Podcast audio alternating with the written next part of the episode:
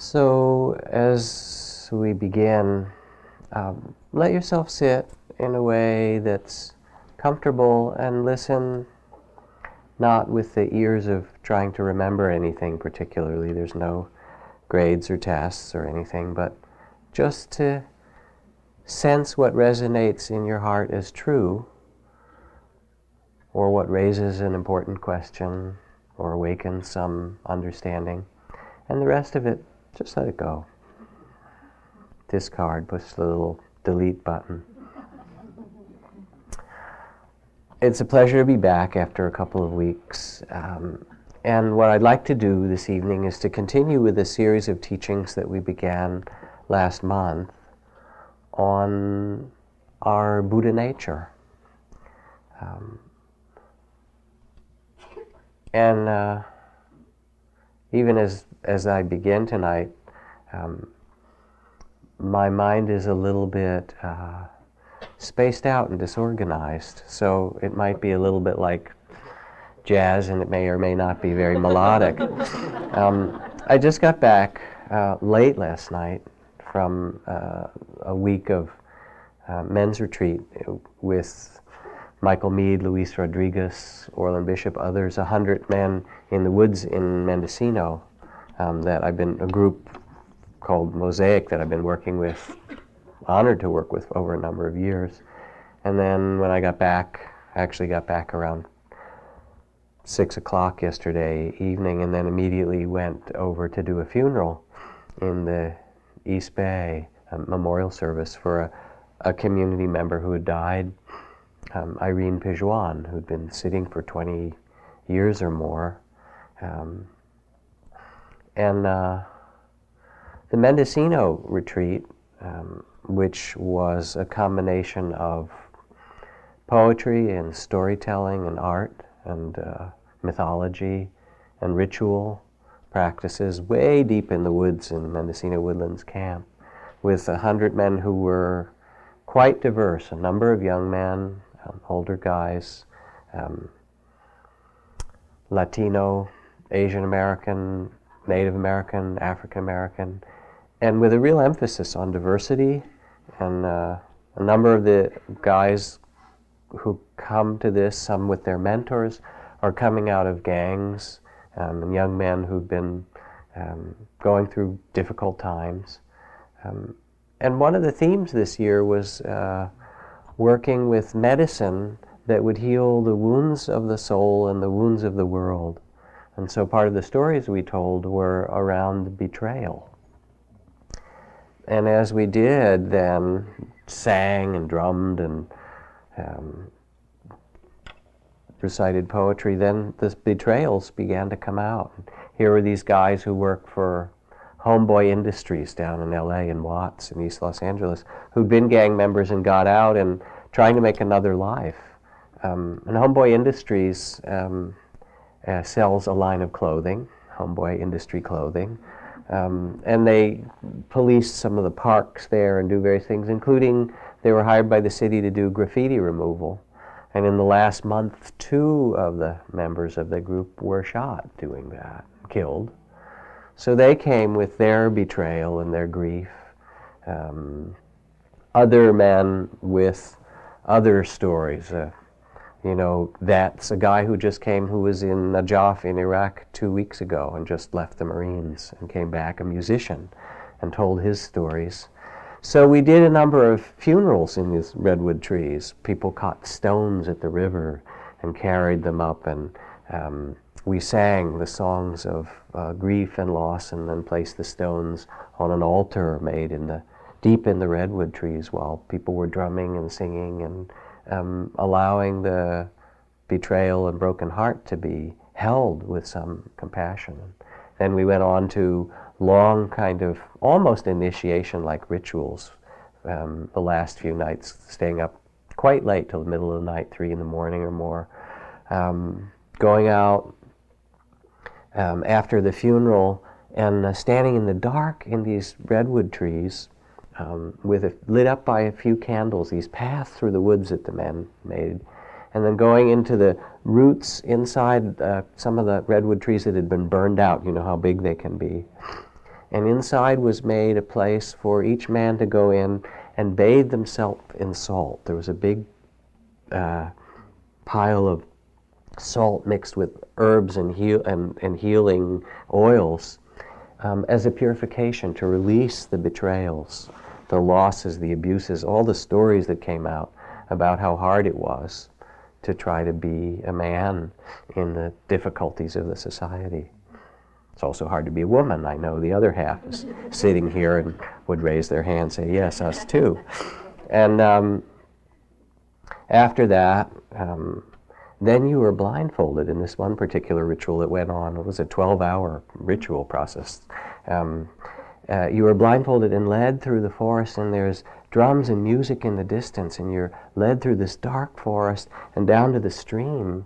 And then in the middle of the night, three in the morning, you led into the stream as the place of healing medicine um, after this great purification and cleansing and funeral and releasing things, and then plunge into the water of the stream blindfolded. Stay in as long as you can, and then when you come up, you take the blindfold off. Men did. And in front was this surprise in the afternoon when you have a lot of guys, you know, guys like to make stuff and things like that we'd sort of built the ruins of some old Balinese or Mayan or Cambodian temple, hauled all these stones up from the river and piled them up, and then lit them with a thousand candles under the redwood trees and streaming gold banners. And you open your eyes as you come out of the water, and you're in this other world. And then there was music that was playing for, as medicine for your soul, and then you were led back. And so I'm still a little bit kind of swimming in that stream and haven't slept a lot now I came back to Irene, you know, to Irene's passing and her funeral. She, I saw her just a couple days before she died when I went up to the retreat, and um, she was uh, in this place at the end of her life of just she was 50 years old of just having to let go one thing after another of her daughter of her family little by little letting go and learning somehow what it means to trust the Dharma. Uh, because in the end, um, what do we have? But what is in the heart? So I'll do what I can tonight anyway, storytelling. Um, the perfections or the expression of our heart's true nature, of our Buddha nature, that we began to speak of some weeks ago, which included the natural generosity of the heart, how much really as human beings we love giving to others when we can, and the inherent integrity, how wonderful it is to be able to sit and walk and talk from a place of our integrity, the shining integrity of our life when we are in, in true connection with our deepest being. And the um, quality of renunciation and simplicity um, that is natural to the heart. everyone that I know um, struggles with trying to simplify their life because there's something in us that wants to live clean and pure and true.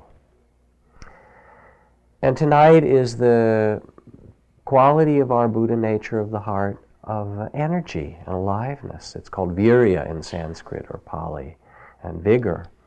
Um, but before I talk more about it, an image, and I'm not sure if I've told this story recently in the last few weeks, but I'll tell it again anyway. When I was a monk in the forest monastery of Thailand back in the 1960s, my teacher told me a story that was happening just at that time in the northern part of the country, just north of Sukhothai, the old one of the ancient capitals, was a famous temple which had a huge Buddha statue in it that was made of clay, um, quite large and painted, and it was revered because it was very old, eight, nine hundred, a thousand years old. And even though it wasn't all that elegant as a work of art, um, it stood there as a blessing through regime changes, some of which we know could be used still in this world, uh, this time through through um, through wars, through um, uh, epidemics, through um, all the struggles and the historical changes over centuries, this temple and the monks in it guarded this statue, and it became a kind of blessing to go to it because it carried that uh, strength of uh, kind of the sustained energy that simply wouldn't be broken. And every 50 or 100 years, the clay would dry out and they'd have to kind of re-mend it and repaint it. The monks would do that. And in the uh, year that I was in the monastery, um, it was time for that again. The statue had cracked some. And one of the young monks became interested. I wonder how they made this big clay statue back 900 years ago. And so he took a flashlight and he looked in the little crack to see if he could see the structure inside. And surprised as he did it, this great glint of golden light came back. Got sort of surprised by that. Looked in another crack and the same thing happened. And it turned out, when they inspected further, that underneath the clay of this sort of homey Buddha statue uh, image was the largest golden, most beautiful and largest golden Buddha that had ever been cast in Southeast Asia. And it had been in there to protect it. You know those protective layers, don't you? right? To be protected from the slings and arrows of outrageous fortune, as Shakespeare would say, and the marauders and all the rest. And so it was uncovered, and now it's become this place of pilgrimage. And I offer that story as a reminder that these teachings speak to that which is golden in your own heart and your own being. That underneath all the other layers of being, there is an essential beauty and nobility. Oh, nobly born, you who are the sons and daughters of the Buddhas, do not forget who you really are.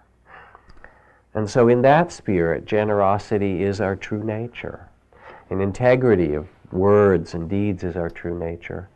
And vitality, aliveness, energy, effort is our also our blessing and our true nature. Now, in one of the Buddhist texts, there's a description of how one practices this, um, where it speaks about right energy or effort. It says there are four forms of wise effort the effort to avoid, the effort to overcome, the effort to develop, and the effort to sustain. What is the effort to overcome? This is the effort to overcome, excuse me, maybe I, I missed avoiding. The effort to avoid, yes, here we are. You know how it is. I avoided that one. The effort to avoid the arising of unskillful things that not, have not yet arisen. Okay, I'll go back. And then the effort to overcome, which is the effort to rousing the energy of heart to overcome those unskillful things that have arisen, to release them, to release the energy of greed and anger and hatred and other states, abandon them, dispel them, release them, allow them to disappear. And then the effort to develop, cultivating, nourishing the will, the energy to make that which is beautiful shine from the heart and in the world. The effort to develop and the effort to sustain. Once one these beautiful qualities within us have appeared, to mature them, to nourish them, to grow them so that the perfection of the heart and the life shines through. So we can, in this really simple way of dividing things, we can look at what is skillful or unskillful. And the definition is really simple. What's unskillful is that which brings suffering to us or someone else. And what's skillful are those things that bring freedom and ease and joy, love. So the unskillful qualities that the text speaks of, of greed and hate, we could call aggression, possessiveness, exploitation, jealousy, racism, judgment, addiction, fear, hatred of others, those kind of qualities, unconsciousness itself. And then the skillful qualities that are their complement compassion, clarity, flexibility, balance, composure, kindness, wisdom. And we can begin to see as we move through life that we can either be caught in the small sense of self, called the body of fear, in which these reactions and addictions and angers and so forth and prejudices are what operate, or in a moment we can drop those, release those, abandon those, and return to that which is beautiful in the heart. It's never more than a moment away. So, again, one of the images from the Buddha as the turner straightens the arrows, as the farmer channels water to her land, as the fruit picker chooses the fruit that are ripe. Each being, each person, can develop their own heart into that which is beautiful. No one can harm you as much as your own mind untrained, and no one can bless your life as much as a wise mind, a trained mind and heart, not even the most loving friends and family. So the wise energy or effort, first of all, means tending to our own heart and sensing this inner nobility and beginning to live from that. The goal is to live from that beauty in us. And I remember this story at another men's retreat some years ago when we were talking about and working with conflict and war and all the kind of violence that come in the lives of men and then get perpetrated, as we know, in the world in all these ways. And one man stood up and he said, um, I went to Israel as a young man. I was really drawn to go there and live in one of the communes in one of the kibbutz. Um, I thought it was a kind of inspiring thing to do, he said at that time. But when I got there, they told me that if I wanted to live there as, you know, as a citizen or a place of that person of that country, I had to be in the army. There was no way out. Every young man most young women had to. So I went in the army, and it's the last thing that I want to do. They trained me in shooting and all the things that they train soldiers in. And then I had uh, periods of duty during the year. And one period, I was sent to the northern border to an outpost with my submachine gun, you know, my automatic weapon, and I was there with some other guys, and we were supposed to be defending Israel against the Palestinians or whoever it was that was the enemy. He said, I was there for a while, and one day I was waiting at my post. It was kind of a quiet part of the country, and all of a sudden I looked out the window at the hill across the way, and this young girl, 10 years old, Palestinian goat herder came out with her flock of goats. And so there was, you know, a couple of dozen goats and this 10 year old girl, and she didn't know anyone was watching. And so she spread out her arms and she just did this dance on the hillside in the middle of her, you know, flock of goats and sang. And he said, I looked at her and it was so beautiful. And I said, This is the enemy? And I wept and I put my gun down and I resigned from the army and I left Israel and I just realized after that beauty that I couldn't do it anymore. So perhaps we could say that wise effort of this life force that we're given is the energy or the effort that serves beauty in all its forms. You could call it compassion, Buddha nature, but it serves life itself in us. And in that way, then it's not like we're seeking some goal. The goal is to live with beauty, to bring beauty out of our heart. And that kind of goal isn't amenable to ambition. It can't be in the future in some way. It's only where we are.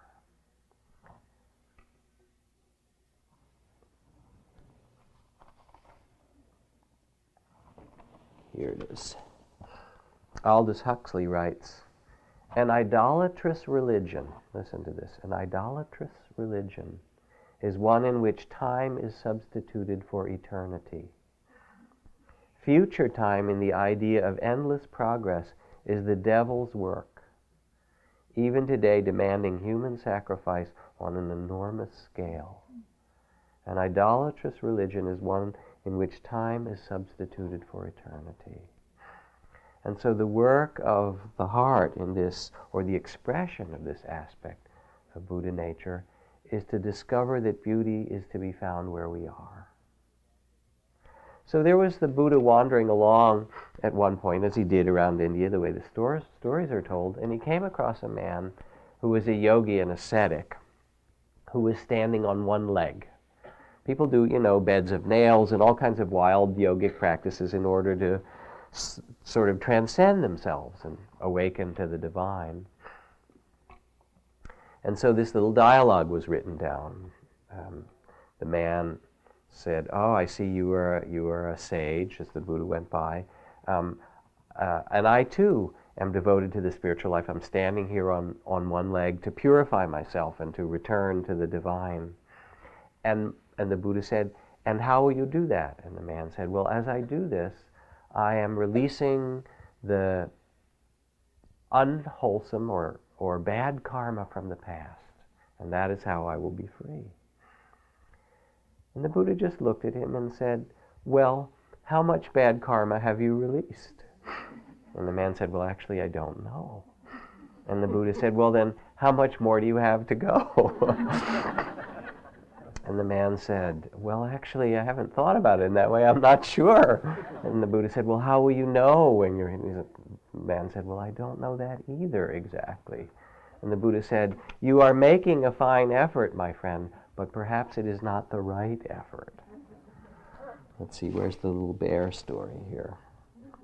A bear raised in captivity was rescued from the circus and taken sedated to the wilderness to be returned. Waking in the morning, hungry and fearful, it began performing tricks, turning somersaults, dancing, juggling pine cones. A group of bears watched in amazement until one finally asked what was going on. The frightened bear could only answer, If I do this, someone will come and feed and care for me. so there was this little dialogue, right? And in that sense, serving beauty is not about some rote, blind thing that we do or an ambition but it is to be present for the reality of our life as it is, to awaken to that. Most centrally, energy or vitality of Buddha nature is the energy to be mindful, mindful, to be where we are. That was really interesting being with Irene as she was in her process of getting ready to die over these last couple of months. It's been four years of cancer and treatments and so forth, and she finally realized that she was going to die. And she'd come to a retreat here oh, last month or so, and one of the things that she did was talk to all the teachers. There were like five or six teachers, and ask each one, "What happens when you die?" Mm-hmm. And then she went and she visited this Tibetan Lama and asked him what happened when you die, and then to this Sufi teacher what happens when you die. And thing is that they had different answers, right? Then she came and asked me. I told her the real truth. No. I said, Well, what do you think? You know? What I did say to her is, and then she said, And how should I die? I said, You know, you will know. It's as natural as giving birth. Um, it is as natural in being born and giving birth as it is to die, and the body knows how to do it. When you have the privilege of sitting with people who are dying consciously, it's remarkable. And she did. I mean, toward the, the next couple of weeks, as, she got, got weaker and quieter and so forth, I visited her and she said, You know, I do know how to do this. I do know how to let go. So, a poem from Susan Griffin.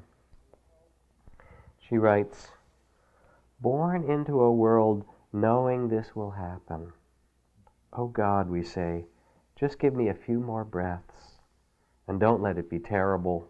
Let it be soft, perhaps in someone's arms, perhaps tasting chocolate or peaches. Perhaps laughing or asking, Is it over already? Or saying, Not yet. Not yet. The sky has at this moment turned another shade of blue, and see there a child still plays in the fresh cut grass.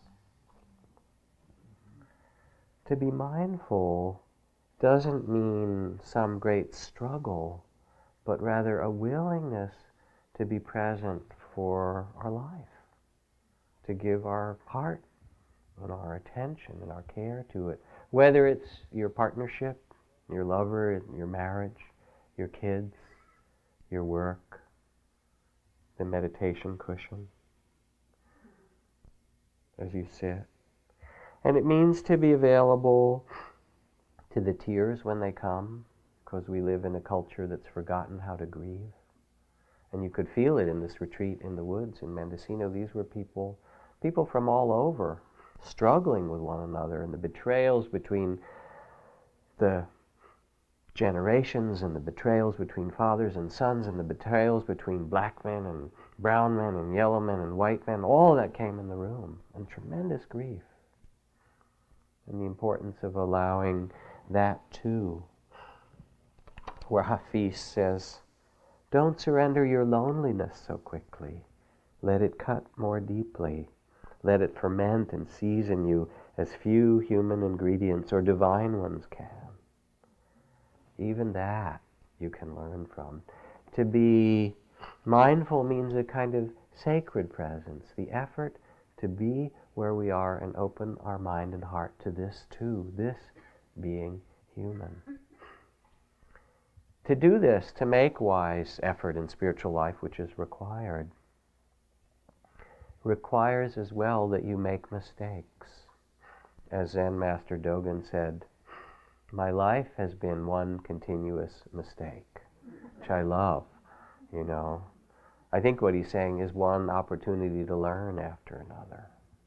Or, like Churchill said, I've eaten many of my words and I've found them very nourishing. Yeah? so, being mindful means being present for one's breath, one's body as we meditate, for the feelings, for the grief we carry, and also for the joy. You know, sometimes we feel so small, and then at other times a wave of dancing and creativity and music and poetry and aliveness will come, and it scares you. What would it mean to let this out, the, the gold inside you, into the world? Your joys, your tears. Energy, aliveness is the rediscovering of our capacity to bring a full heart to what we do. And some people, as it said, live on kind of a low flame, right? Well, you don't want to use up all the gas in the propane tank or something like that. Carl Jung, who puts it this way the attainment of wholeness requires one to stake one's whole being. Nothing less will do. There can be no easier conditions, no substitutes, no compromises. And when we reflect on it, we can sense how much of what we've done at times in our life is half hearted, kind of meandering through. And then what the times are like when we give our full heart to something, when we're really there, and it almost doesn't matter what it is. Whether it's cooking a pot of something on the stove, you know, or meeting a child for a moment, or walking into the cafe in the neighborhood and speaking to someone. It almost doesn't matter. It's so satisfying to live with that kind of energy and aliveness. Flannery O'Connor, Irish author, tells in one of his books how, as a boy, he and his friends would make their way across the countryside and when they came to an orchard wall that seemed too high and too doubtful to try and too difficult to permit their voyage to continue, that would, they would take off their hats and toss them over the wall, and then they had no choice but to follow them. and that's it. That's the spirit of the heart that says, yes, this too, toss your hat over the wall. Which means to become a channel usually we think of energy as kind of like a battery, right? You know, the amount of love we have, the amount of vitality or whatever. And well, if I love this person or that one, then I'm going to kind of use it up and I have to save it, you know, or there won't be any left. But it turns out that it's really quite the other way. That the more we open the channel, channel of presence, the more we open the channel of our vitality, the more flows through us. We become a conduit for the life spirit itself. I remember this little story of Zen Master Suzuki Roshi, who lived that way. Beginner's mind, he was in many stories and accounts one of the most present people um, that anyone had met. So this friend of mine said we'd walked, he said, Suzuki Roshi and some of his disciples, up to the to do this ritual, this little ceremony on the top of one of the hills and mountains above Tassajara in the valley there. We got to the top and we were going to get ready to do this ritual and realized that nobody had brought up the shovel. And so we started talking about it. Well, who was supposed to have brought it up, right? and who should go down and so forth. And while we were talking about it, about two minutes later we looked and there was Suzuki Roshi halfway down the mountain already on the way to get the shovel. It wasn't talking about it, it was just shovel, where do I go? So the quality of this presence of our Buddha nature, of aliveness, energy, vigor, if you will, is a willingness to throw our hat over the wall, is a kind of courage.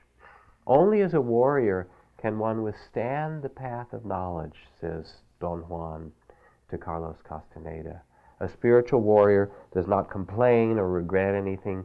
To them, everything in life is a challenge. And you know it in meditation. You sit, and all the things that's unfinished in your heart and mind, um, they come to you. Sit and close your eyes, and anything that's not been wept, anything that's longed for, any love that hasn't been expressed, anything in the body that hasn't been tended, it all comes and shows itself. And it asks something of us our presence, our care, something greater, really. A poem, sort of a story by Laurie Anderson. In the Tibetan map of the world, the world is a circle, and at the center there's an enormous mountain guarded by four gates. And when they draw a map of the world, they draw the map in sand, and it takes months and then when the map is finished, they erase it and throw the sand into the nearest river. Last fall, the Dalai Lama came to New York to do a two week ceremony called the Kalachakra, which is a prayer to heal the earth. And woven into these prayers were a series of vows that he asked us to take. And before I knew it, I had taken a vow to be kind for the rest of my life. and I walked out of there and I thought, for the rest of my life? What have I done? This is a disaster. And I was really worried. Had I promised too much? Not enough. I was really in a panic.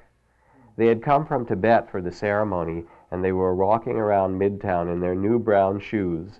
And I went up to one of the monks and said, Can you come with me and have a cappuccino right now and talk? And so we went into this little Italian place. He had never had coffee before, so he kept talking faster and faster. And I kept saying, Look, I don't know whether I promised too much or too little. Can you help me, please? and he was being really practical. He said, Look, don't limit yourself. Don't be so strict. Open it up. He said, The is, mind is a wild white horse, and when you make a corral for it, make sure it's not too small. And another thing, when your house burns down, just walk away. And another thing, keep your eyes open. And one more thing keep moving because it's a long way home. Ah. So it's really spiritual life asks us to give ourselves each moment to this moment, to the eternal present, and say, Yes, I am here in this moment. Yes, I am alive. And that's where the gold is to be found. Sometimes, you know, in the t- traditional monasteries, there's initiations. I know when I first went into uh, the forest monastery with Ajahn Chah, I got to the gate to come in, and I'd been studying as a layman, but now I was about to enter as a monk. And he looked at me and he said, I hope you're not afraid to suffer. I said, What do you mean? I came here to meditate, be peaceful, you know, metta, all that. He just shook his head. He said, There are two kinds of suffering in the world the suffering that you run away from, that follows you everywhere, and the suffering that you turn and face and transform into freedom. And that's what we do here. If you're interested, please come in. like that. Oh, I'm not sure. Well, here's James Baldwin, who writes I imagine one of the reasons people cling to their hate and ignorance so stubbornly is because they sense that once hate is gone, they will be forced to deal with their own pain. And so, a genuine spiritual practice, whatever form, in our meditations, in our loving kindness and compassion in the world, in our dedication to the heart of integrity or generosity or patience, like all great things, requires a kind of sacrifice. And it's the sacrifice of our fears, the sacrifice of the small sense of self, the body of fear, the sacrifice that says, not just about being in our habits and our comfort, but we're really here to live something beautiful. What else is there to do in this life? And in the end, spiritual practice then is as much a descent, a, a cracking open and entering into what's difficult. If you want to be free, that's part of the journey. Karlfried von Dürckheim Zen teacher puts it this way. He says, where are you, where are you Karlfried? Uh, yes. The person who is really on the way, when they fall upon hard times in the world, will not as a consequence turn to the friends who offer refuge and comfort and encourage their old self to survive. Rather, they'll seek out someone who will faithfully and inexorably help them to risk themselves, so that they may endure the difficulty and pass courageously through it. Only to the extent that a person exposes themselves over and over again to annihilation can that which is indestructible be found within them. In this daring lies dignity and the spirit of true awakening. So there's presence, the willingness, the energy to be present, and to allow the beauty within us to shine. There is the vitality of feeling and seeing and sensing life as it is, really opening, um, and not having the little battery in there, but tossing our hat over the orchard wall and saying, Yes, life is taking me this direction, I will go. Another aspect of this heart's perfection, this wisdom of life energy, is a kind of balance or steadiness. It's the balance, the strength of the mother, you know, when the child cries over and over, or the father, and pukes and has diarrhea and day and night, you know, and gets sick for a while, and mother doesn't really think about it generally. There's this sense of this is the child I'm nursing, and I hear it out there. Hi. Um, you know, or you're sitting, I remember sitting with my daughter and sh- as she was learning to use this spoon to eat, you know, and smearing her um, baby food around her face and her little high chair and stuff like that. And about every 15 seconds she'd drop the spoon over the edge on the floor and chortle and laugh about it to see if gravity was still working, right? And I'd pick it up and then she'd smile and then she'd throw it off again, right? And I'd pick it up again. There's something that you learn in parenting That love is such a river, and the tending to the dirt and the difficulty and the, the, the long nights and the you know dirty diapers and all of the rest of that stuff is just the practice. It's just the expression of your love. The expression of the energy of the heart. Rumi again. Love is reckless, not reasoned. Reason seeks a profit. Love comes on strong, consuming herself unabashed. Yet in the midst of difficulty, love proceeds like a millstone, hard surfaced and straightforward. Died to self interest, she risks everything and asks nothing but love itself. There's a kind of steadiness, and yet to do it, to sustain it, requires also a wisdom or a balance. You know, the image of the Buddhas of the lute string that's not too tight, you don't get the right sound from it, and not too loose.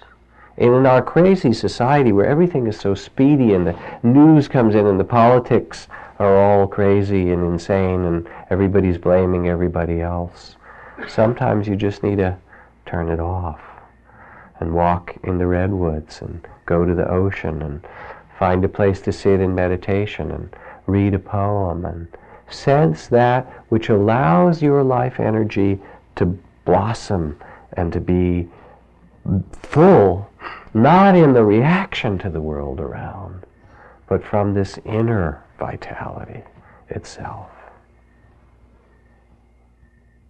I like to, uh, on my day longs that I've been teaching for years and years, I use this image that was um, a poster in a health food store that I saw in Santa Cruz back in the 1970s of Swami Satchidananda, the Hindu guru, wonderful man with a long flowing beard and, you know, um, very wise teacher who died just this last year. Anyway, this was a poster and it had Swami Satchidananda there in a little orange loincloth standing in the tree pose like this, more or less, more elegantly, with his little loincloth on, except he was balanced on a surfboard on a really big wave. It was very impressive. And it said underneath, you can't stop the waves, but you can learn to surf. Meditate with Swami Satchidananda or something. It was like a little advertisement. Right? So, yes, we throw our hat over the wall. Yes, we give our heart. But also, the energies, the waves will come. And in that, what's also asked is the attention to balance. We know balance. We know how to ride a bicycle. We know the balance when we listen to our heart. And then the deepest expression of this perfection of our nobility, Buddha nature, vitality, is its inherent present presence. Really, we can trust. And it was so interesting being going from this, you know, kind of initiation quality of the men's retreat and drumming and, and tremendous conflict between men and the betrayals and struggles and, and uh, songs and uh, poetry and this great kind of um, uh, at the end, a big banquet that we had to celebrate that we'd made it through without hurting one another, um, and that we'd found some healing in this group. And then to go to that, go from that to this house where, where Irene had died, and it was so silent and still. Um, and in both, there was a kind of trust underneath. Trust that when weeping and song needed to be present, that we could be there for that. And also trust that when the season called for stillness and letting go, we could also be there for that. Trust that what moves the stars moves through us. So many ways we've cut off and shut down from the energy of life shame and survival and fear and you know, maybe all those years of taking multiple choice tests, you know, did something to you. Remember the story of the little girl who spoke to her mother her, when her mom was going off to work. Um, and uh, she said, "Mommy, um, I know you teach. I know you teach at the university." Her mother was a professor in the art department. What do you do when you're there? And her mother said, "Well, I teach people how to paint and draw." And the little girl looked at her and said, "You mean they forget?"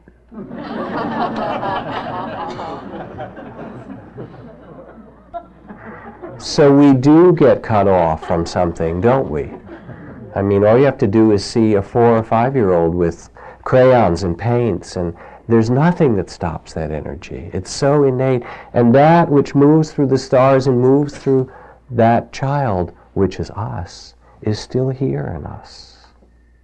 Maybe the betrayal, really, of all betrayals, is the betrayal of ourself. And so we want to somehow dare to trust this energy, to be alive, to be ourselves. Pablo Casals, the wonderful cellist, writes The answer to helplessness is not so very complicated. A human can do something for peace without having to jump into politics. Each one of us has inside us a basic decency and goodness. If we listen to it and act on it, we are giving a great deal of what the world needs most. It's not complicated, but it takes courage, courage and trust. The courage for a person to listen to their own goodness and trust it and act upon it. Do we dare be ourselves? This is the question that counts. Do you dare follow your heart?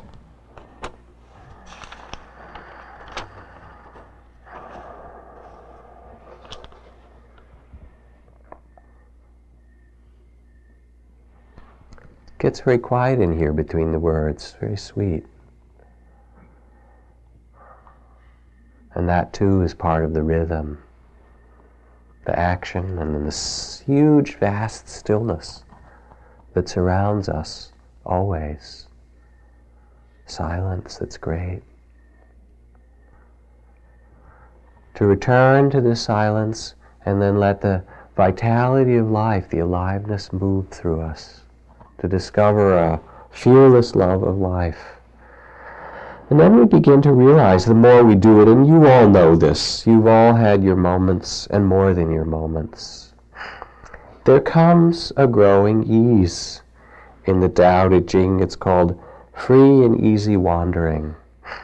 To dance on the graves and on the mountaintops with a natural connectedness and joy and presence. And then exertion and ease, they become one. The image from the Buddha of those who have awakened this inner nobility is like an elephant moving through the rushes, the side of the river. Dignified, beautiful, gracious, unstoppable. A friend of mine, when I became a monk in this Burmese monastery, uh, was a Hungarian refugee who'd been in prison for 10 years in Hungary. He'd studied Chinese medicine before that. And when he got out of prison, um, he escaped from Hungary. At that time, it was still part of the Soviet Union empire. Um, and the thing that he most wanted to do was to see the Dalai Lama. So he made his way to Dharamsala and became ordained as a Tibetan monk. And because he'd spent uh, 10 years in prison, he was really interested in the yogis in the caves. What were they doing for all those years? Because he'd been thinking about them, imagining, you know, his own practice and what they were doing. So the Dalai Lama, after hearing his story, gave him special permission to go up in the mountains and visit a few of the yogis who would only see people once every several months dropping off food or something like that. He said, So I went to this one cave, this cave way up in the mountains, and there was this long-haired, you know, Tibetan yogi with his beads and chanting, you know, as we came in and paid our respects. Beautiful eyes, he said. And I sat with him for a time, and we had a translator, and then I wondered, now what practice does he do in this cave? I looked at him, And I said, what practice do you do? You know, when I, when I wonder, I, you know, do you work with the breath? And he said, this huge smile came across the yogi's face, and he looked at me and he said, It breathes itself. It breathes itself. And I asked him about other practices, and he would just smile and say, It breathes itself. That was his answer. There is a way, and we know it, when there's this balance of stillness in our life and then a willingness to throw our hat over the wall. There is a way that we start to live in rhythm, in harmony with life itself, with this energy of life. And the true men and women of the Tao, it said, had no mind to fight the Tao.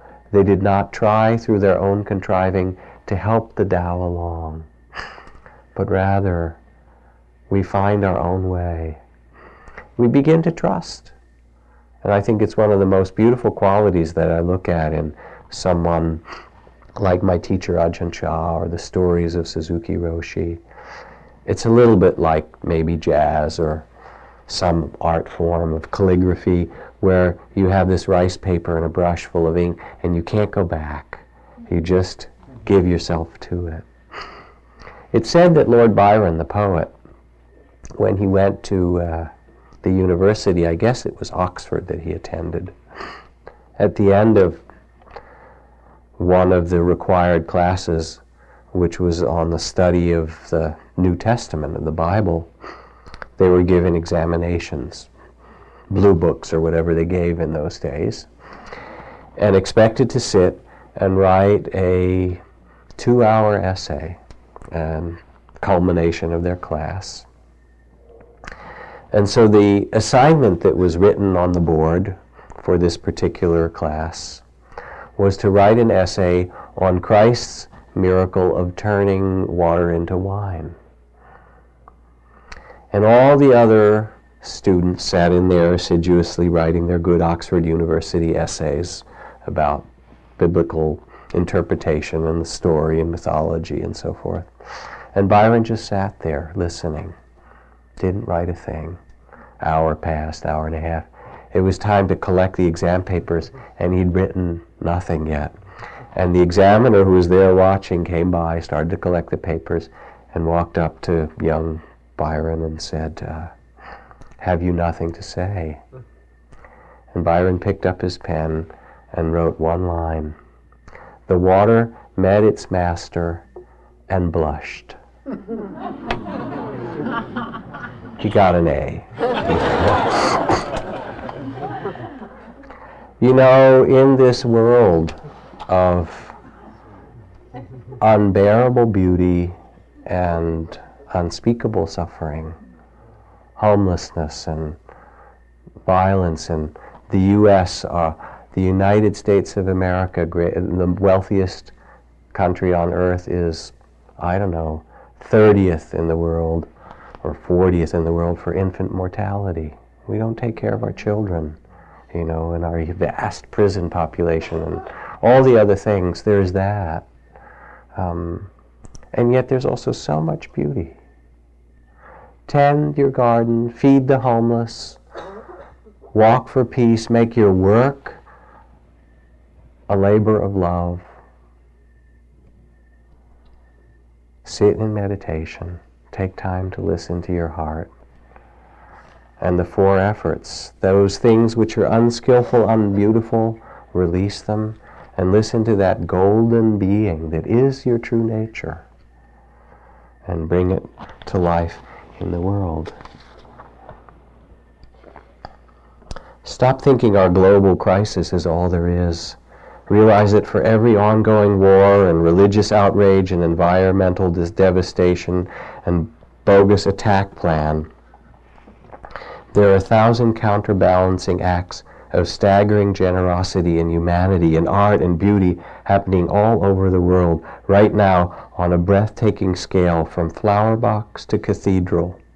Resist the temptation to drown in fatalism, to shake your head and sigh and just throw in the karmic towel and realize this is the perfect moment to envision the re-enchantment of the world, to change the energy, to step right up, crank your personal volume right when it seems dark and bitter and offensive and acrimonious and conflicted and bilious. Here's your opening. Remember mystery, and finally, believe in the seeds you plant.